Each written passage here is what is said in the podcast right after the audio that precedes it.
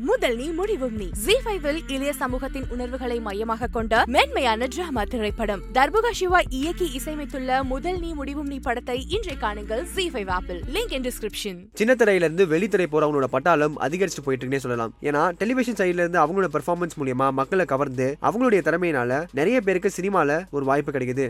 நம்ம எல்லாருக்கும் தெரிஞ்ச வகையில நடிகை சிவகார்த்திகேயன் சந்தானம் யோகி பாபு ரோபோ சங்கர் புகழ் போன்ற பலர் சின்ன திரையில இருந்து போய் வெளித்திரையில சாதிச்சிட்டு இருக்காங்க. அந்த வகையில் சீரியல்ல இருந்து போன பிரியா பவானி சங்கர் வாணி போஞ்சன் அவங்களும் இப்போ தமிழ் சினிமாவில் தவிர்க்க முடியாத இடத்துல இருக்காங்க. என் இப்போ காற்றுக்கென வேலி சீரியல் நடிச்ச பிரியங்கா அவங்க என் இவங்க நடிச்சிட்டு இருக்க சீரியலுக்கு இப்போ வரைக்குமே நல்ல வரவேற்பு கிடைச்சிட்டு இருக்கு. என் இதனாலே இவங்களுக்கு அதிக அளவில் பட வாய்ப்புகள் நடிக்கிறதுக்கு வாய்ப்பு வந்துட்டு இருக்கான். என் இப்போ காற்றுக்கென வேலி சீரியல் நடிச்சிட்டு இருக்க பிரியங்கா அவங்களுக்கு கன்னடம் படத்தில் நடிக்கிறதுக்கு ஒரு வாய்ப்பு கிடைச்சிருக்கு. அண்ட் இந்த விஷயம் தெரிஞ்சுக்கிட்டு அவங்களோட ஃபேன்ஸ் என்ன சொல்லிட்டு இருக்காங்கன்னா ஒருவேளை சீரியலை குவிட் பண்ணிட்டு படத்தில் நடிக்க போயிடுவாங்களோ அப்படின்னு பல ரூமர்ஸ் வெளி வந்துட்டு இருக்கு. அண்ட் இதுக்கு பதிலளிச்ச பிரியங்கா அவங்க என்ன சொல்லிட்டு இருக்காங்கன்னா நான் சீரியல் விட்டு குவிட் பண்ண மாட்டேன். நான் சைமல்டேனியஸா படத்துலையும் சீரியல் நடிக்க போகிறேன் அதனால் ஃபேன்ஸ் யாரும் நான் சீரியல் விட்டு குவிட் பண்ண போகிறேன் அப்படின்னு நினைக்காதீங்க. நீங்கள் எப்பயும் போல என்ன சப்போர்ட் பண்ணுங்க அப்படின்னு பிரியங்கா அவங்க தெரிவிச்சிருக்காங்க. இதே மாதிரி உடனுக்குடன் செய்தியில் கேட்க சினிமுலகம் சேனலை சப்ஸ்கிரைப் பண்ணுங்க.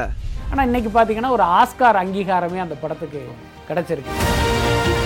ஆனால் இந்த படத்தை பாமக காரங்க மட்டும் எதுக்கலை? பாஜக காரங்களும் எதிர்த்தாங்க. இந்த படம் வந்து ஆஸ்காருடைய யூடியூப் பக்கத்தில் போனதுக்கு வந்து அவங்க காசு கொடுத்து ப்ரோமோட் பண்ணி தான் இதில் போட வச்சிருக்காங்க அப்படின்னு சோஷியல் மீடியாலையும் சரி ஒரு சிலர் பேசிட்டு இருக்காங்க. இல்லை பொதுவாக சோஷியல் மீடியாங்கிறது என்னை பொறுத்த வரைக்கும் ஒரு குப்பை தொட்டி தான்